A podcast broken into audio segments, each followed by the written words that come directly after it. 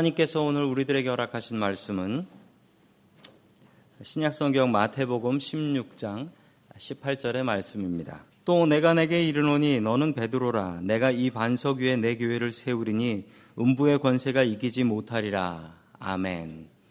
하나님께서 우리와 함께 하시며 말씀 주심을 감사드립니다. 아멘. 자, 우리 옆에 계신 분들과 인사 나누겠습니다. 반갑습니다. 인사해 주시죠. 네, 반갑습니다.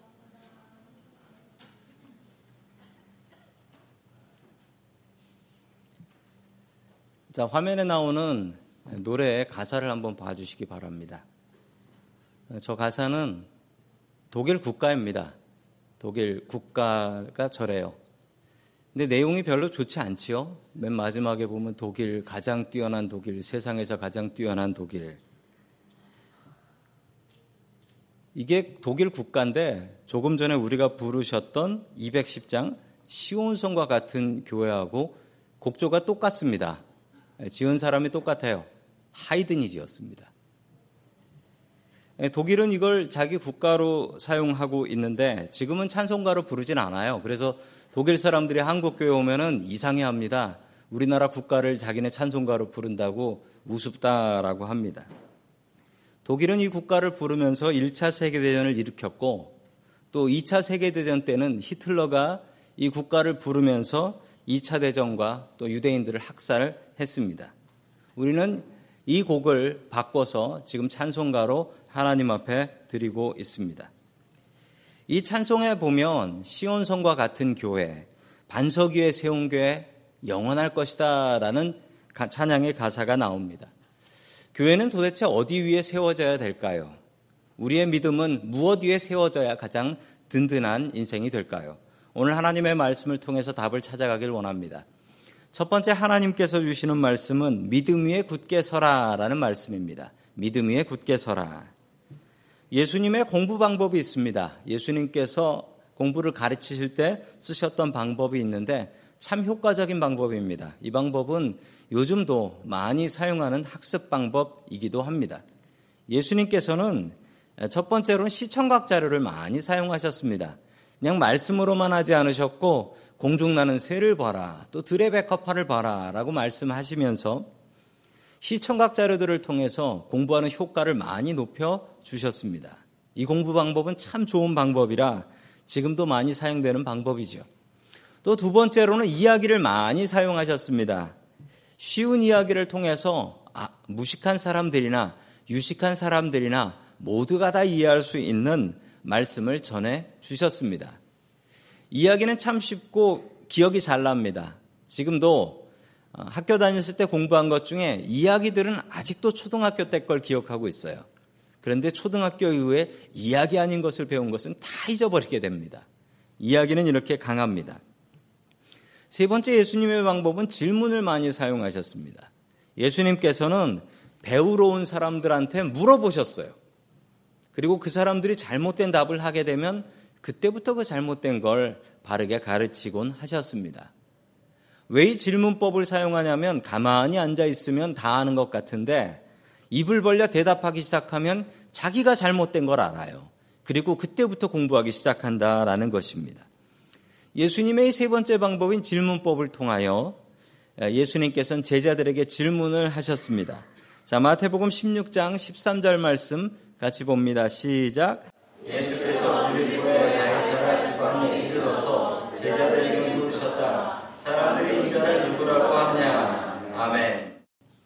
가이사라 빌립보는 헬몬산 밑에 쪽, 갈릴리 호수의 위에 쪽에 있었던 도시입니다.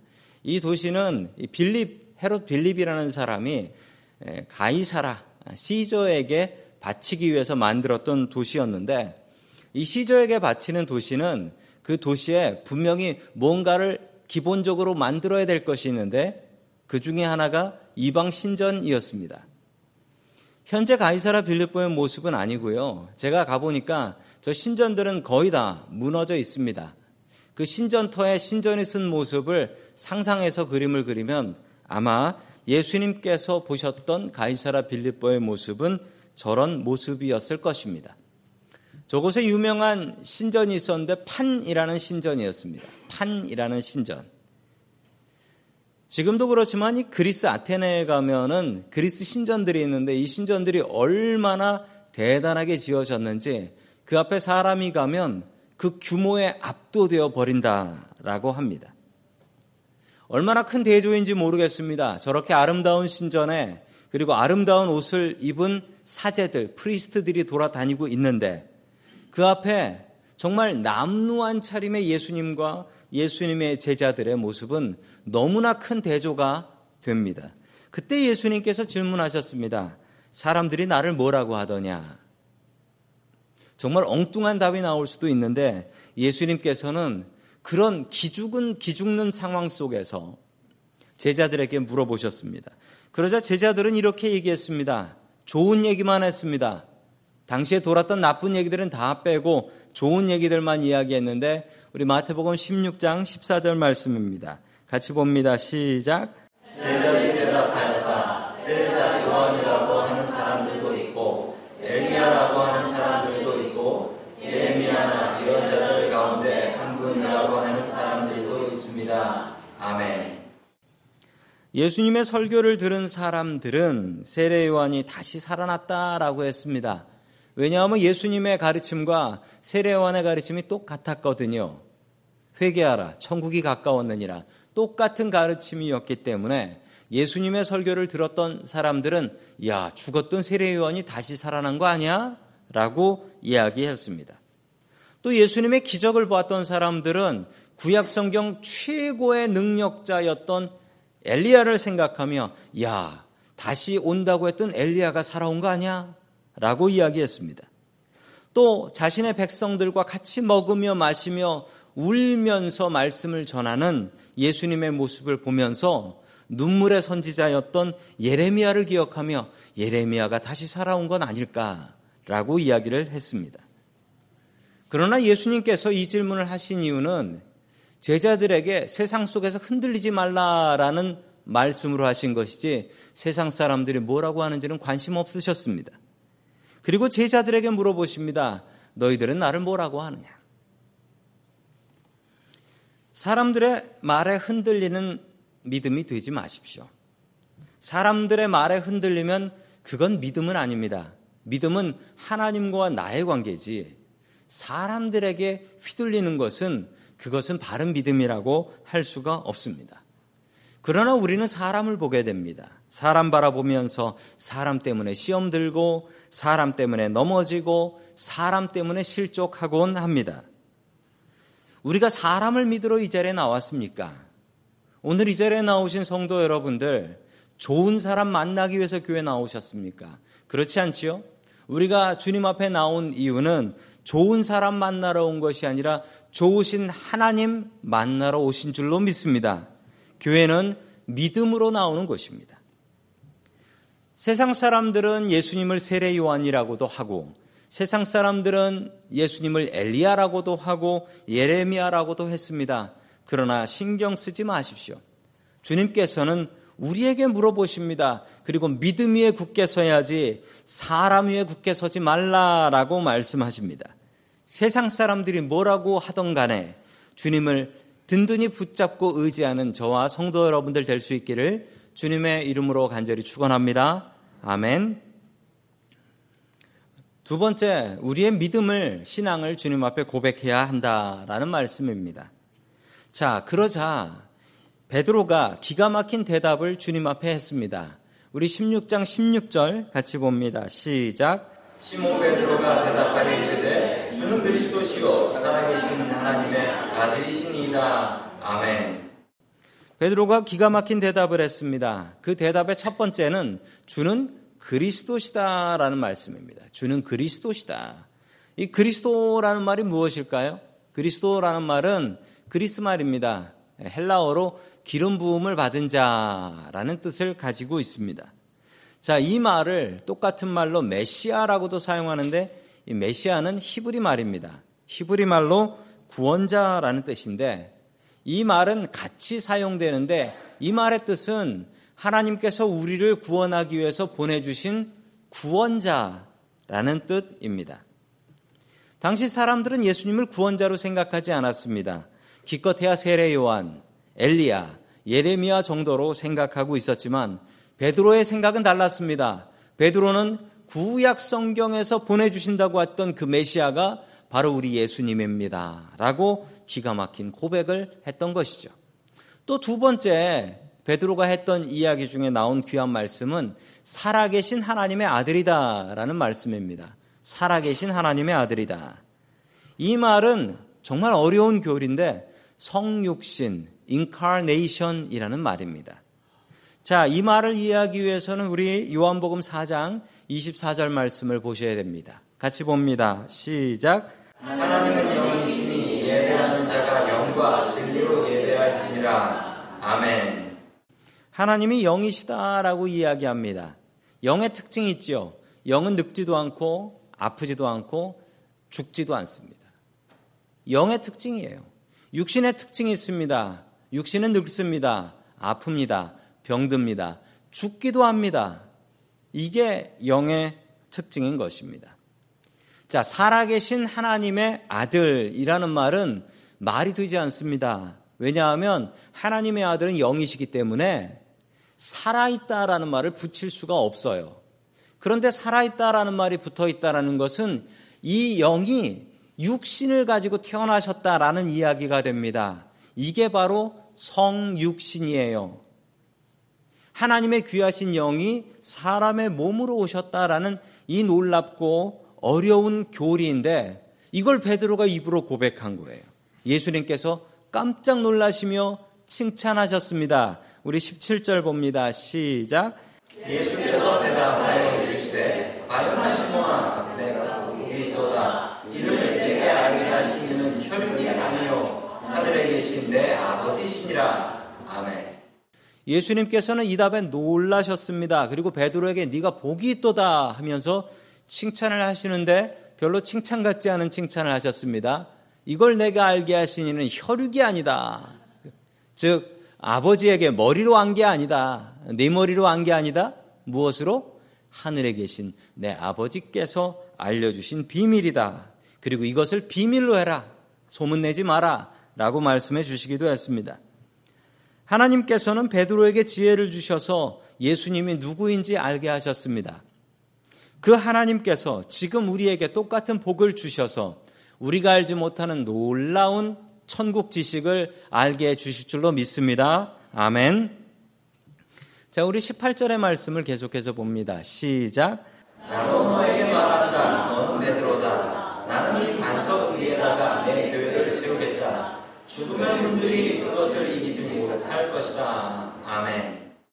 이 반석 위에다가 내 교회를 세우겠다라고 합니다. 베드로는 반석입니다. 베드로라는 말은 그리스어로 πέτρα라는 말인데 이것은 rock, 반석이라는 뜻입니다.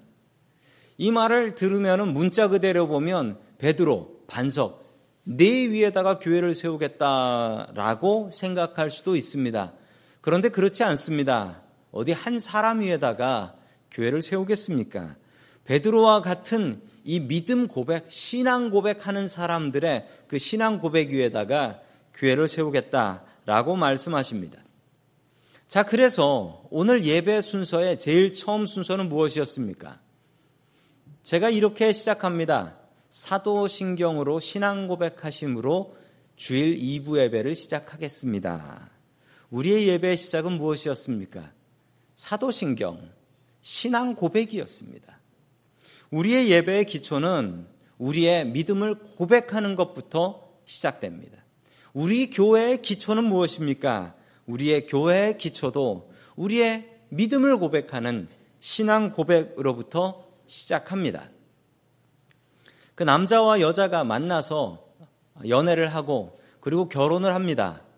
그런데 이렇게 만나서 연애를 하고 결혼할 때 제일 중요한 게 있습니다. 진도가 안 나가는 사람과 진도 나가는 사람의 특징이 있는데 진도가 나가려면 무엇을 해야 합니까? 고백을 해야 됩니다. 고백을. 예, 고백하시, 고백을 하셔서 여기까지 오신 거죠? 예. 누가 먼저 고백하셨습니까? 예, 보통 남자분들이 먼저 고백을 하지요. 내가 당신을 사랑하니까 같이 결혼합시다. 라고 고백을 합니다. 자, 이 고백을 하는데 뭐 저도 제가 제가 했습니다. 저는 제가 했어요. 제가 지하철 타고 가면서 지하철 안에서 했습니다. 예. 고백을 해야지 시작이 됩니다. 고백을 해야지. 고백을 해야지 결혼할 수 있는 거예요. 뭐 저만 고백한 것 같이 다 뻔히 보세요. 다들 하셔놓고서 다들 하셨잖아요. 주일 예배를 드리고 70살 먹은 장로님께서 자기 아들에게 전화를 하셨답니다. 전화를 하시면서 전화를 하시니까 이 아들이 전화를 받고서 아버지 무슨 일이세요? 뭐 아버지가 일, 일 없으면 전화 안 하시는 분이니까. 그러자 아버지가 이렇게 얘기했답니다. 무슨 일이 아니고 너한테 할 말이 있어 전화했다. 라고 하시면서 엉뚱한 얘기를 하셨습니다. 내가 너를 사랑한다. 그리고 너한테 미안한 게 참 많아. 라고 하셨대요. 그러자 아들이 너무 황당해가지고 아버지에게 아버지 지금 뭐라고 하셨어요? 이러고 전화를 끊었습니다. 그리고 한 시간 뒤에 며느리가 시아버지한테 전화를 해서 이렇게 물었습니다. 아버님, 아까 남편에게 뭐라고 말씀하셨습니까? 남편이 한 시간 동안 방에 들어가서 울고만 있습니다. 고백으로부터 시작하는 거예요. 고백으로부터. 자식을 키우면서 자식한테 미안한 일이 참 많지요. 자식한테 미안한 일이 너무 많아요. 또 부부로서 살아가면서 남편에게 혹은 아내에게 미안한 일이 참 많이 있습니다. 그리고 그게 당연한 듯이 살아가는 우리들의 모습, 안타까운 모습이 있습니다. 나만 이렇게 사나? 다들 이러고 살지 않나? 라고 생각하며 더 늦기 전에 고백해야 됩니다. 그리고 더 늦기 전에 회복해야 합니다. 베드로는 기가 막힌 신앙을 고백을 했습니다. 그리고 예수님께서는 그 고백 위에다가 나의 교회를 세우겠다라고 선언하셨습니다. 주님께서는 지금 우리에게 이렇게 물어보십니다. 너는 나를 누구라고 생각하니? 여러분들에게 예수님은 어떤 분이십니까? 그리고 여러분들은 예수님을 어떻게 기대하고 계십니까? 우리 하루에 한 번씩은 주님을 향해서 이 고백을 하면 좋겠습니다. 주님 사랑합니다. 주님 사랑합니다. 주님께서는 이 고백 위에다가 내 믿음을 세워 주실 것이고 주님께서는 이 고백 위에 우리의 교회를 세워 주실 것입니다. 믿음으로 우리의 신앙을 매일매일 고백하며 살아갈 수 있기를 주의 이름으로 간절히 축원합니다. 아멘. 세 번째 마지막으로 하나님께서 우리에게 주시는 말씀은 자기를 부인하라라는 말씀입니다. 자기를 부인하라. 자기 부인이 무엇입니까? 자기 부인은 참 알 수 없다라고 남편들이 얘기합니다. 아무리 살아도 모르겠어요. 자기 부인은 모르겠어요. 주님께서는 자기 부인을 무엇이라고 말씀하고 계실까요? 우리 24절의 말씀 같이 봅니다. 시작. 이에 예수께서 제자들에게 누구든지 나를 따라오려거든 자기를 부인하고 자기 십자가를 지고 나를 따를 것이니라. 아멘. 예수님께서는 자기를 부인하고 자기 십자가를 지고 가라고 말씀하셨습니다. 부인해야 될 것은 예수님이 아닌데 우리는 살면서 남들에게 부끄러워 예수님 부인하고 내가 크리스찬이라는 것을 숨기고 살아갈 때가 있습니다. 우리가 정말 부인해야 할 것은 나의 죄고, 나의 욕심이고, 나의 게으름 아니겠습니까? 매일매일 나를 부인하지 않으면 사탄은 우리들의 마음 속에 예수님을 부인하고 살아가라. 편하게 살아가라. 남들도 그렇게 산다 라고 속삭입니다. 오늘은 주일입니다. 우리는 지금 이 시간 이 자리에 나와서 예배를 드리고 있습니다. 그러나 내일이 되면 우리는 세상 속에서 크리스찬 같지 않은 크리스찬으로 세상 속에서 살아가지는 않습니까? 내가 예수 믿는 사람이라는 것이 알려지면 조금 불편해지고 손해보게 될까봐 어떻게든 내가 기독교인인 것을 나타내지 않고 살아가고 있지는 않습니까? 나를 부인해야 예수가 삽니다. 우리 오랜만에 다시 한번 따라해 볼까요? 올해의 표. 나는 죽고 예수로 살자. 어느 교회에서 있었던 일입니다. 어느 교회인데 그 교회는 남편들만 따로 다락방이 모이고 아내들만 따로 다락방이 모인다고 했습니다. 남편들만 모이는 다락방에서 어느 남편이 이렇게 얘기했습니다. 내 아내는 내가 져야 될 십자가입니다. 이 십자가를 잘 지게 해 주십시오 라고 기도 제목을 냈습니다.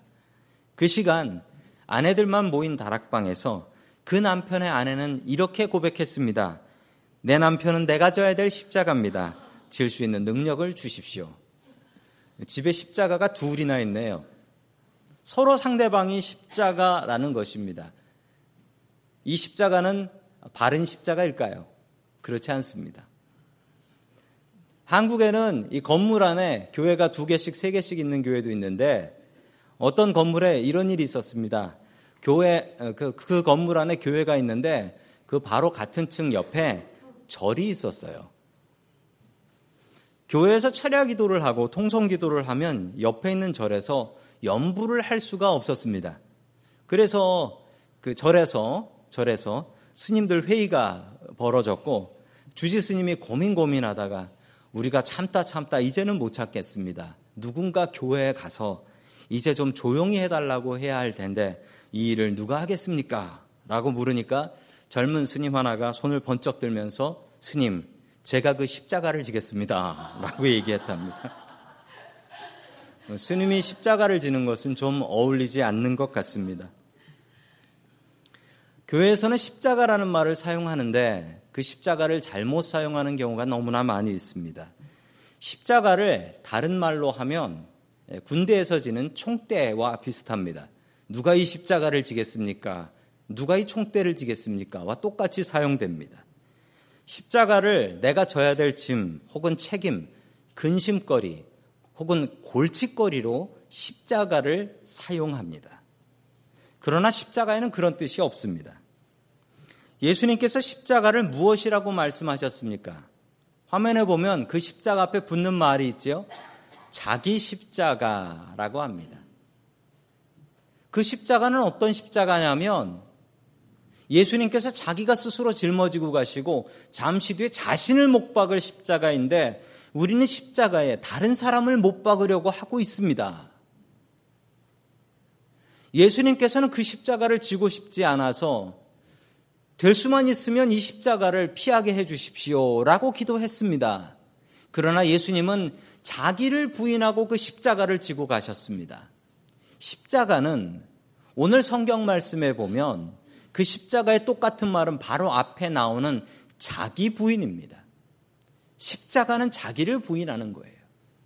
예수님께서는 자신을 부인하고 그 십자가를 피해 도망가실 수 있었지만 그 십자가를 지셨습니다. 십자가는 다른 말로 자기 부인입니다. 자기 부인.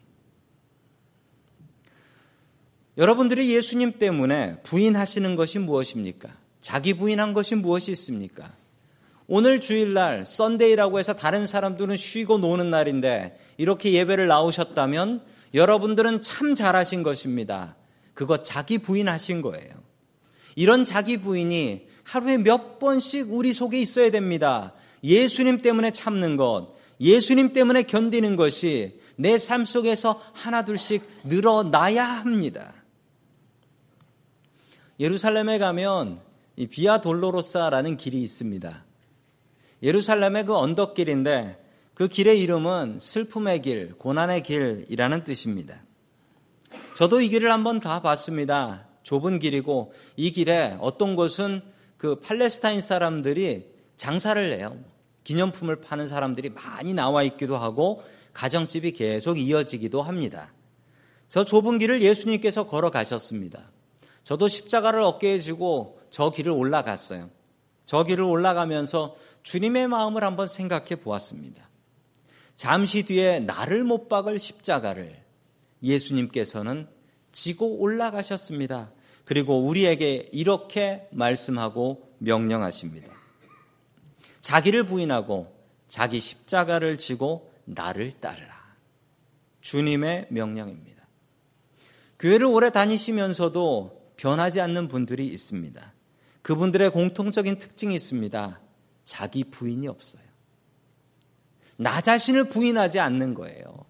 말씀을 통해서 나 자신을 하루하루 부인하고 변화시켜 나아가야 되는데 그게 없다라는 것입니다. 그러면 교회를 아무리 오래 다녀도 그 사람은 변화되지 않습니다. 나를 부인하고 주님의 십자가를 지고 주님의 길을 따라갈 수 있는 저와 성도 여러분들 될 수 있기를 주의 이름으로 간절히 축원합니다. 아멘.